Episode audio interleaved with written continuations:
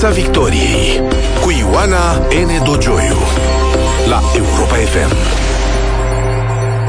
Bine v-am găsit în Piața Victoriei, pe frecvențele Radio Europa FM și pe Facebook. Invitatul meu în această seară este publicistul, investigatorul, scriitorul, filantropul, antreprenorul și activistul civic Valeriu Nicolae. Bună seara, Valeriu! Bine ai revenit la Europa FM, am uitat ceva sau am adăugat ceva? A, nu știu, oricum, mulțumesc tare mult de prezentare. Bună seara! Păi, m-am străduit să le cuprind uh, mai pe toate, că or fi mai multe. Valeriu Nicolae, numai ce te-ai întors de la Doha, unde ai fost la muncă, ai scris pe Facebook, ai fost foarte bine plătit și, cel puțin la fel de important, ai primit uh, recunoaștere cu asupra de măsură. Mi-a plăcut asta, erai agățat de piciorul lui Bunuțu. E cumva povestea vieții tale, să ai succes afară, să faci bani, să ai recunoaștere și apoi să te tot întorci în România, cumva contrar fluxului majoritar. De ce? De ce te tot întorci? Păi, unul, mă simt foarte util în România și grecii spuneau că binele e egal cu utilitate. Deci mă simt foarte bine, deci pot să fac o grămadă de lucruri. Știu că sună așa pompos, dar eu chiar sunt foarte îndrăgostit de România. Deci sunt foarte mulți oameni foarte buni și am avut un noroc senzațional să am o mulțime de oameni mult mai buni ca mine, care mă inspiră în jurul meu și care mă forțează să fac lucruri mai bune decât aș fi făcut eu de unul singur. Bun, și de ce crezi că atât de multă lume nu vede ceea ce vezi tu și nu este îndrăgostită de România? De ce pleacă atât de mulți? Uh, cauzele sunt multiple. În primul rând, cred că avem ghinionul unei clase politice catastrofale. Um, avem iarăși un pic de ghinion când vine vorba de, uh, de oameni care să, să ne inspire. Sunt foarte puțini oameni care să ne inspire și am devenit și, și foarte cinici, cred. Uh, deci fiind dezamăgiți de generații după generații de politicieni, cred că am devenit un pic prea cinici.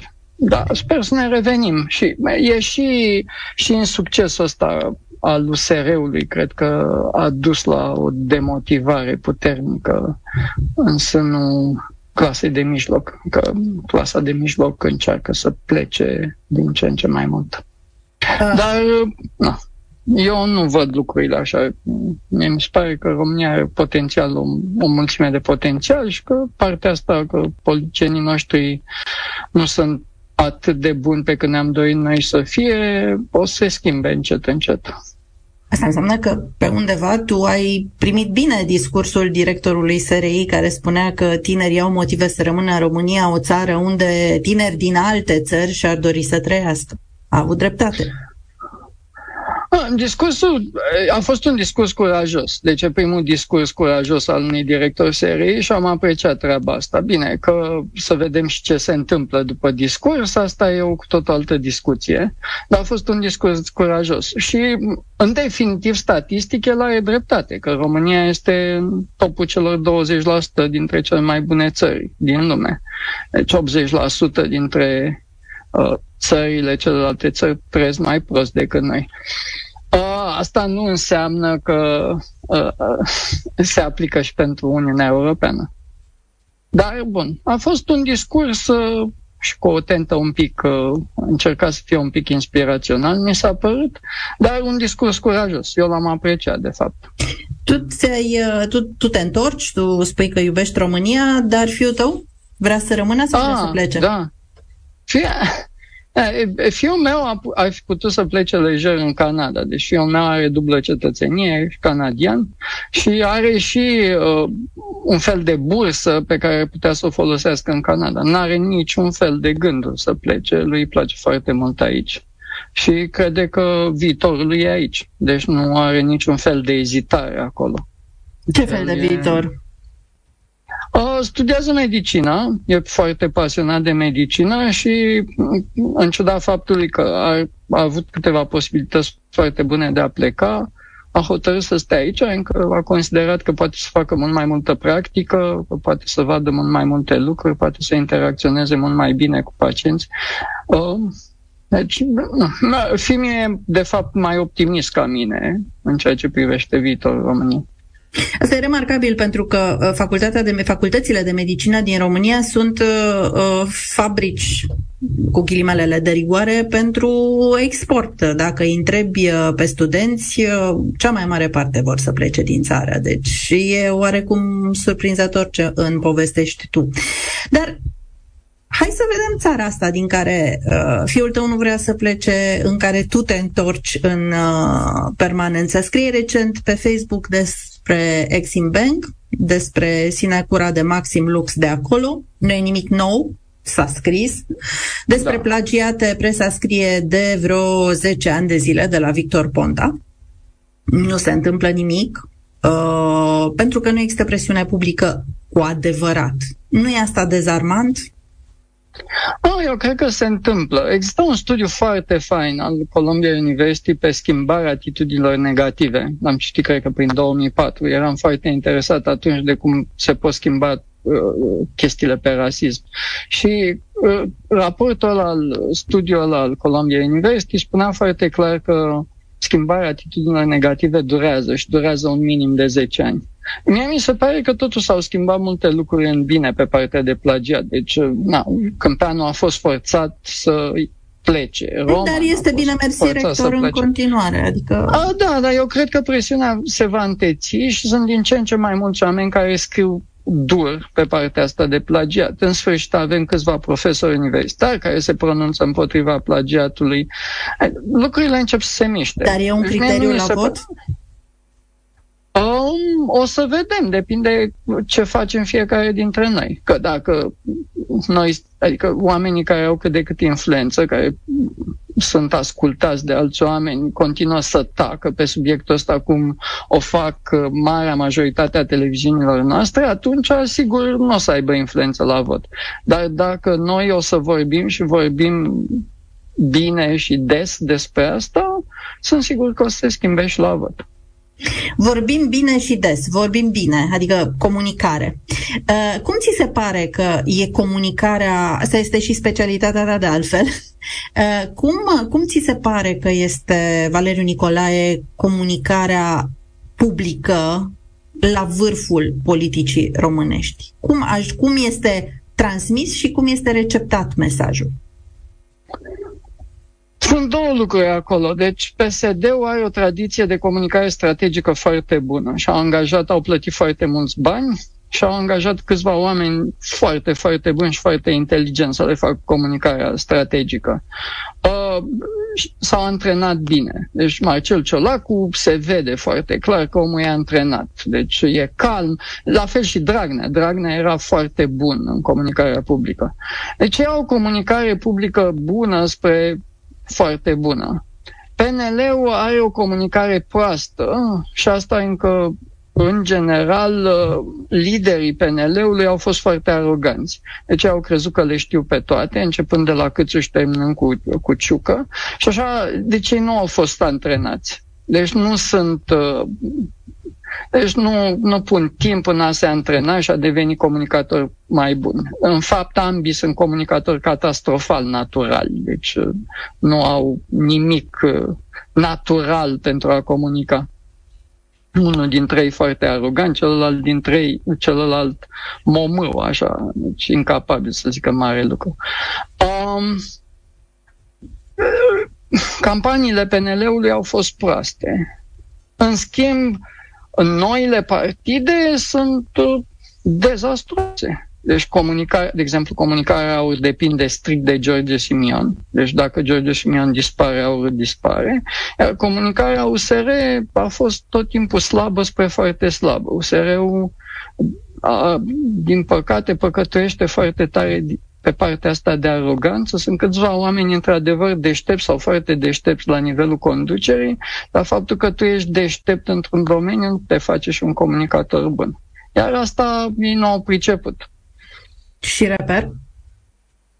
O, reper la fel, o catastrofă. Deci oameni inteligenți care nu au nicio treabă cu comunicarea. Deci ei comunică bruseleză. Deci e o comunicare de Comisia Europeană. N-are Comisia Europeană, dacă stai și te uiți la câți bani bagă și ce audiență au, e clar, ei sunt total pe lângă. Același lucru e și cu reperul. Deci ei fac o comunicare pentru o nișă foarte mică și deloc importantă. Ce lipsește? Fondul sau tehnica? Ambele. Deci nu au nici oameni talentați, carismatici, care să poată să facă comunicare, nu se, nici nu se antrenează cum ar trebui să se antreneze și nici nu știu. Deci nu știu să facă comunicare. Și în plus au, sunt loviți și ei de știutită și autosuficiență.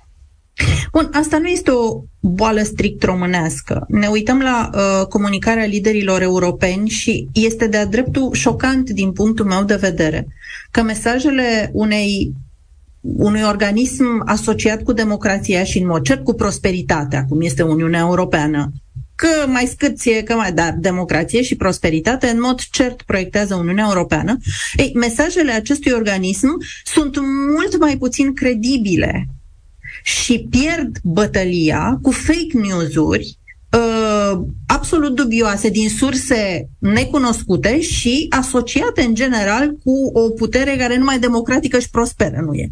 Și numai asta nu aduce.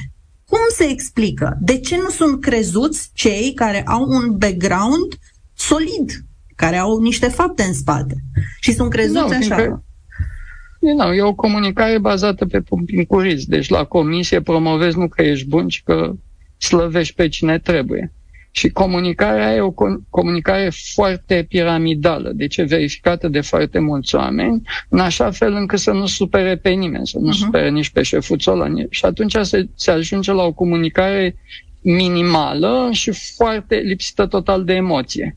Deci, uite, pot să-ți dau câteva exemple. Chiar deci, Comisia Europeană plătește îngrozitor de mulți bani către ceea ce se numește network-urile europene. Deci ai network pe european pe dizabilitate, pe copii, pe uh, sărăcie, pe tot ce vrei tu. E, la un moment dat m-am uitat la șase dintre network-urile astea. Bugetul lor minim de comunicare e peste un milion. Un milion pe an de euro. E, băieții ăștia reușesc în medie să aibă undeva sub 10 like-uri pe Facebook la un buget de peste un milion de euro de fiecare pe, pe, pe, pe comunicare. Deci e mai prost de atâta nu se poate. Și ăsta e doar un exemplu. Dacă te uiți la fel, deci mă uitasem la un moment dat, Faraj comparat cu Uniunea Europeană. Deci Faraj avea mai multe, mult mai, un engagement mult mai bun, deci mult mai mult susținător pe Facebook decât întreaga Uniune Europeană. Și ăla era de unul singur, cu un buget de pe, probabil peste o mie de ori mai mic decât bugetul Uniunii Europene. Uniunea Europeană are o, o un directorat general de comunicare cu sute de oameni angajați pe partea de comunicare. E, asta e, deci, e rezultatul angajărilor proaste și a unei tehnocrații prost înțelese. Și oamenii ăia nu angajează oameni talentați la comunicare. Deci angajează oameni care trec prin filtrul lor foarte tehnocratic.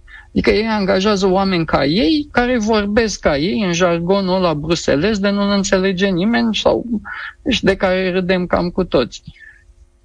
Uh, plus, nu deranjează, n-au ajuns Valeriu Nicolae să deranjeze și anumite stereotipii, chiar dacă ele au în spate intenții foarte bune.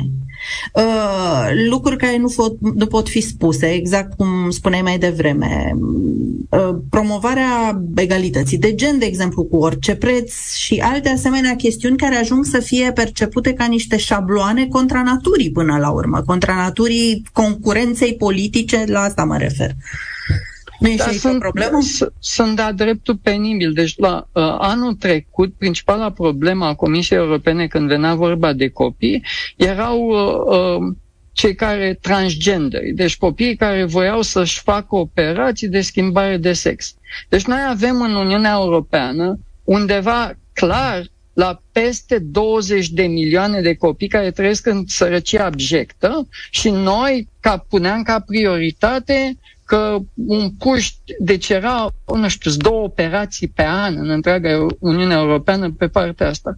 Deci am devenit total ridicol. Deci nu spun că na, drepturile transgenderilor, în sfârșit, băi, dar nu poate să fie asta o prioritate. Tu ai, din nou, sunt milioane peste milioane de copii care trăiesc în, gro- în condiții îngrozitoare în Uniunea Europeană și se duc în fiecare seară flămânzi la culcare. Iar pe noi ne interesează să cum facem ca un puști de 12-13 ani să fie e operat. important să nu fim greșit înțeleși aici. Nu, nu e vorba de a le diminua, de a uh, uh, milita împotriva drepturilor acestor persoane. Doamne este vorba ferește, de nu, e importanța fiecare, accentului. Da. Da, deci e absurd și în cazul ăla normal că te expui uh, populiștilor. Că orice, na, orice, începând de la Putin și terminând cu Simion, toată lumea poate să-i atace pe o grămadă de chestii și răspunsul Uniunii Europene e întotdeauna super plictisitor. Deci ăia zic, bă, voi sunteți niște tâmpiți idioți, vai de mama lor, cretinilor și nu știu ce, și Uniunea Europeană răspunde în virtutea diplomației bilaterale, vă invităm la un dialog. Nu înțelege nimeni nimic. Deci, înțelege ăștia niște fraieri. Suntem în Piața Victoriei la Europa FM împreună cu Valeriu Nicolae. Uh, Valeriu Nicolae, doar pare sau așa și este că ne aflăm în fața unei generații foarte slabe de lideri, nu numai în România, ci la nivel european. Mă refer la lideri naționali, dar mă refer și la liderii Uniunii Europene cu doamna von der Leyen în frunte îngrozitoare. Da? Deci, din punctul meu de vedere, e cea mai proastă generație de lideri pe care am avut-o până acum. Deci, stai și te uiți. Deci, doamna aia care conduce Anglia acum n-ar fi condus niciun chioș de ziare în urmă cu 40 de ani. Deci, deci suntem catastrofa, ca să nu mai vorbim de liderii noștri politici. Deci, domnul Iohannis e peste orice limită a imaginației, deci nu are nicio treabă. Bun, dar în general, deci noi nu mai avem lideri politici și din păcate oameni, Orban, de asta e atât de vizibil Victor și Orban, atât de influent. Să... Victor Orban în Ungaria, uh, doamna din Italia, iarăși, care are talent de retorică, deci de asta câștigă, încă nu au contraadversari. Deci nu au oameni puternici care să îi facă zob. De ce se întâmplă asta? Încă, în general, oamenii de succes sunt scârbiți de politică și le e teamă să intre în politică, încă asocierea cu politica înseamnă că se mânjesc. Dacă nu reușim să schimbăm treaba asta, democrația europeană e, e într-o găleată. Ți se pare că doamna Meloni este o extremistă? Pentru că s-a discutat mult despre nu. lucruri Nu mi se pare că e extremistă, nu. Deci am început exagerăm ca nebunii. Deci ne ducem în fiindcă suntem foarte polarizați, exagerăm îngrozitor. Nu, Meloni nu este, deci nu corespunde profilului un extremist. Dacă are și idei radicale, asta așa e. Dar nu e extremistă, nu. Și mi s-a părut, am, am văzut câteva chestii super manipulative, care ar fi pro-Putin. Femeia n-a fost niciodată pro-Putin. Deci nu are nicio cauză. Da, exact. Deci a fost tot, tot timpul împotriva lui Putin. E, asocierea cu Berlusconi și cu Lega de Nord, aia acolo e o problemă. Deci Salvini, da, Salvini este un extremist, clar. Dar nu mi s-a părut că ar fi o iubire între Salvini și Meloni. Deci nu mi se pare că sunt uh, foarte da, sunt opinii care spun că din cauza acestei incompatibilități a domnului Meloni, mai ales cu Salvini, dar și cu Berlusconi, uh, s-ar putea ca această nouă structură să nu, să nu dureze, reziste. Da. Uh, ceea ce, sigur, ar fi într-o bună tradiție a Italiei. Dar uh, exact. să-i lăsăm pe ei cu ale lor totuși e așa se economie a lumii. Nu cred Da, și o să, să fim îngăleată că Da, da, dacă continuă pe direcția asta pe care sunt acum, o să avem dita mai problemă, încă deficitul la ei e estimat acum la peste 6,5%, deci o să fie o problemă mare. Datorie publică, da. da. Bun, dar să-i lăsăm, cum spuneam, că avem pe ale noastre, spuneai că avem cea mai proastă uh, generație de uh, uh, lideri uh, politici în acest moment și uh, mai la începutul emisiunii Valeriu Nicolae îmi spuneai că vorbeai despre eșecul USR. Da, de ce? USR-ul s-a stabilizat, pare, e adevărat, undeva pe la nou. Uh, iată, a reușit să-și treacă inițiativa fără penal, sau mă rog, asta revendică. Uh, și, mă rog, are publicul lui. Uh, de ce? Da, USR-ul nu are nicio șansă să crească. De asta. Deci, sunt convins că nici tu, nici eu nu știm nici măcar un singur om care poate să aducă oameni în jurul lor dispus să intre acum în USR. Deci nu există niciun om care să aibă popularitate în România care să vrea să intre în USR. Niciun. Și asta e clar o sentință că USR-ul nu, nu poate să crească. Um, de ce s-a întâmplat lucrul ăsta? Aroganța liderilor. Deci USR-ul a devenit un partid de egocentru, deci în loc să fie un partid care să-ți atragă lumea, un partid în care liderul să fie modest, să ajute să, și să aducă alți oameni în jurul lui, oameni mai buni, asta nu s-a întâmplat deloc și au devenit și foarte polarizați și sectanți. Deci uh, încep să aibă poziții din ce în ce mai îndârjite. Comunicarea uh, domnului Drulă mi se pare îngrozitoare. Deci folosește cuvinte foarte, foarte dure. Adică, din păcate, mesajul lui domnului Drulă devine extremist. Uh, și chestiile la limbajul ăla extrem de dur da, satisface uh, nevoile uh, nucleului radical USR, dar arde orice altă punte de colaborare. Și asta nu cred că e o idee foarte bună și m-aș aștepta de la liderul unui partid de tipul ăsta să fie mult mai echilibrat și mult mai, uh, mult mai înclinat spre consens, spre colaborare, de se ducă mult mai înspre centru. Deci nu se duce deloc înspre centru, se duce din ce în ce mai în, în extremă. Cum ți s-a părut uh, inițiativa foarte controversată a doamnei Armand de a da acele vouchere tuturor, uh, sigur, dacă îi va aproba Consiliul, de a da tot acele vouchere de 1000 de lei tuturor, tuturor cetățenilor peste 18 ani din sectorul 1, fără diferențiere de venit, de tip de încălzire, de orice 1000 de lei, voucher de 1000 de lei pentru toți majorii din sectorul 1 pentru uh, îmbunătățire energetică. Trebuie să mă mărturisesc că mie îmi place uh, doamna Armand, deci mi se pare că a avut curaj la în primărie, că s-a bătut, deci a intrat în niște bătălii în care foarte puțină lume ar fi intrat. Asta nu înseamnă că nu mi se pare, din nou, ridicolă măsura asta și care nu are nici în clin, nici în mânecă cu orientarea presupus de centru-dreapta a, a doamnei Armand. Deci, e o chestie super populistă, foarte prost gândită și o comunicare foarte, foarte slabă. Deci... Dar de ce? De ce de ce doamna Armand recurge la asemenea mijloace care sunt ale politicienilor hârșiți în rele, ca să zic așa? Dăm la toată Disperare lumea. pentru popularitate. Deci asta mă sperie pe mine în general la politicienii noi. Hai să fim, hai, uite, hai să, să, să ating un subiect delicat pe care în general nu îl atingem. Um, Marea majoritate a televiziunilor de știri de la noi, eu nu fac o diferență între televiziunile noastre de știri și televiziunile rusești. Deci sunt același tip de propagandă, aceleași metode, o tăcere cumplită despre orice care nu convine uh, televiziunilor în cauză.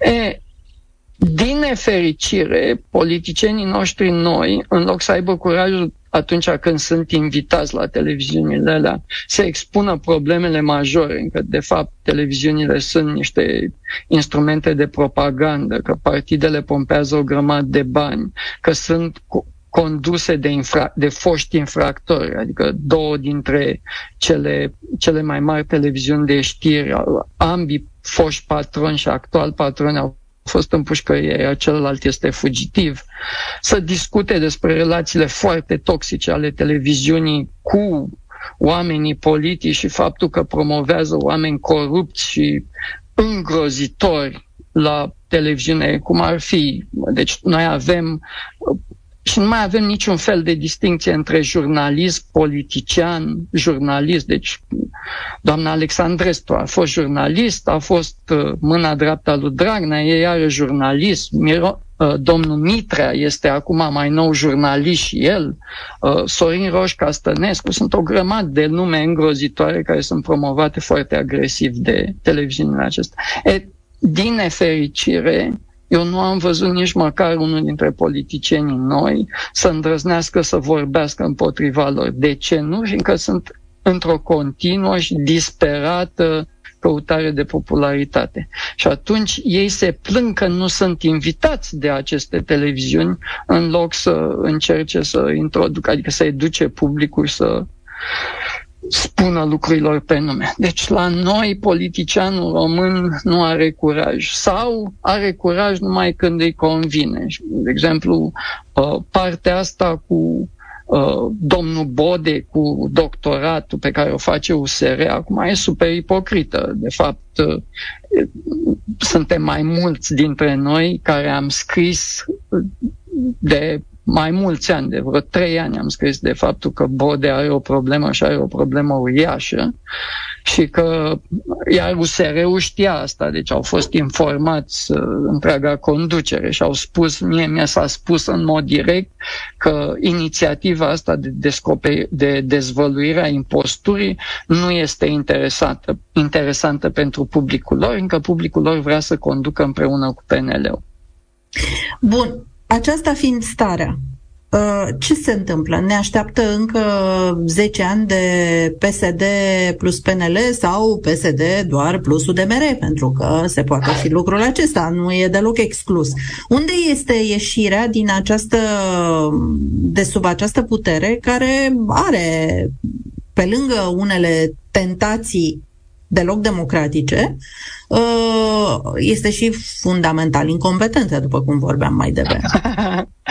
da, nu cred. Nu, eu cred că o să se întâmple cum s-a întâmplat cu Convenția Democratică. Deci suntem într-o perioadă în care suntem un pic anesteziați de eșecul SR-ului, dar cred că o să ne revenim. Deci, în ce mobilizarea... fel? În altă adică societatea... Da, ne, adică o să ne începem să ne irităm din nou, o să începem să protestăm din nou și sper să avem la alegerile din 2024 câteva opțiuni mai bune pe care să le putem alege, să putem trimite un semnal foarte clar că e nevoie de o schimbare. Deci nu, nu cred că PNL-ul cu PSD-ul vor, vor uh, continua pentru încă 10 ani. Um, singura mea teamă este uh, domnul Joană. Deci dacă domnul Joană câștigă prezidențialele în România, în mod clar eu plec din țară. Deci mi s-ar părea oribil să văd chestia Adică anulăm tot începutul emisiunii, considerăm că nu mai, nu mai, ai, uh, nu mai ai speranță, cum o ai acum, anulăm, da, în sensul absolut. că inversăm Deci mesajul. dacă domnul Joană câștigă prezidențialele, mi se pare, deci, suntem foarte, foarte proști. Da, de ce totuși domnul Joana este secretar uh, general adjunct NATO, are o recunoaștere internațională? Acum întreb și eu care e problema. Absolut, care are și un doctorat făcut în timpul în care era ministru de de externe și mai avea încă vreo patru funcții super importante. Este și uh, faimosul uh, cumnat cu domnul Costea, care făcea vreo 300 și ceva de mii de euro pe an, adică cât făcea lumea normală în 16 ani. Uh, este și omul care și-a făcut partid cu domnul Vanghelie, este și omul care este legat de o grămadă, grămadă de, alte, de alți oameni super toxici, începând cu Uh, cum îl cheamă pe domnul ăla de, care e și patron de fotbal, cu Mita la PSD, uh, domnul Nicolae. Deci uh, e da, e, cum să spun, nu cred că există în momentul de față un politician mai toxic decât uh, domnul Mircea Joan. Cine ar putea să fie un ca- con- candidat cu șanse la viitoarele prezidențiale care, în termeni politici, nu sunt atât de departe pe cât ni se par nouă în acest moment? Sincer, aș vota cu oricine altcineva în afară de domnul Joan. Cu domnul Ciucă? Da, e indiscutabil aș vota cu domnul Ciucă, Fără, pf, n-aș avea nicio ezitare. Deși, cum să zic, n-am nicio, în ciuda, adică nu, sunt foarte curios să, să citesc uh, teza de doctorat a domnului Joan. De fapt, e publică? m-am și înscris să mă duc să o citesc. E publică. Este, bine, e publică, adică poți să o citești în condițiile la foarte ciudate ale Bibliotecii Naționale. I-am cerut public domnului Joană să-și o facă publică, încă doar e o operă de artă. Uh, e drept într-un domeniu în care domnia sa nu prea... Deci el a anunțat că uh, opera sa este pe economie mondială ceea ce e destul de ciudat, încă teza de doctorat se numește cum, altcumva, ne? cam pute toată chestia asta. Prezumția de vreau... nevinovăție absolut, încă absolut, funcționează, n-am așa spus, trebuie să n-am spunem. spus că e vinovat, Doamne ferește, am zis că e suspicios, deci să-ți faci un doctorat în timp ce tu muncești non-stop la uh, Ministerul de Externe și pe nu numai asta, dar mai ai și alte funcții, cum ai fi vicepreședinte al PSD, ai condus uh, alegerile, deci campania PSD-ului, ai participat la alegerile din uh, București, deci ai, ai avut treabă non-stop, că ți-ai terminat și doctoratul în trei ani, mi se pare destul de straniu.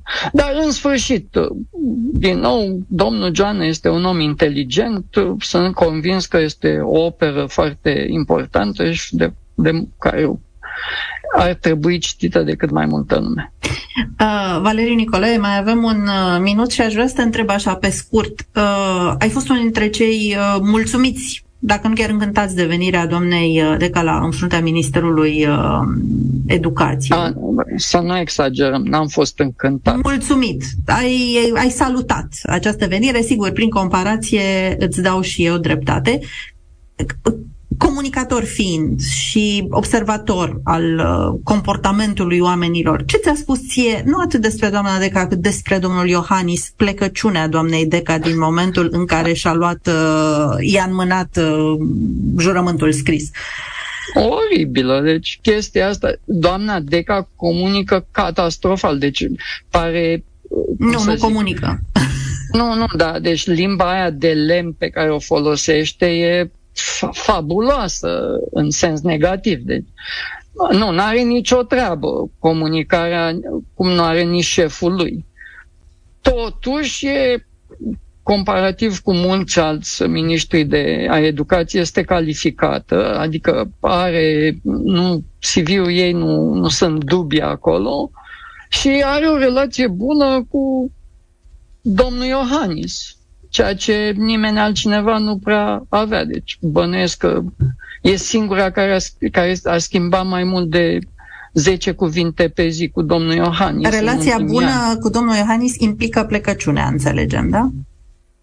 Da, e, păi doar e regele soare, domnul Iohannis, asta și cere, deci la el e, băi, stai, deci, consilierii, deci am doi prieteni care au fost consilieri la prezidenție, care vorbesc îngrozitor despre domnul Iohannis, o să mă înjure că probabil pot, pot fi descoperiți acum, și care spuneau foarte clar că ei erau total degeaba acolo, că nu conta niciun fel sfatul lor. Era ce zicea domnul Rege Soare, să implementeze. Adică nu conta dacă avea dreptate, nu avea dreptate, dacă e specialist pe domeniu sau nu. Deci plecăciunea. Valeriu Nicolae, mulțumesc mult pentru uh, prezența în Piața Victoriei în această seară. Prieteni, ne reauzim săptămâna Mare plăcere. Numai bine până atunci.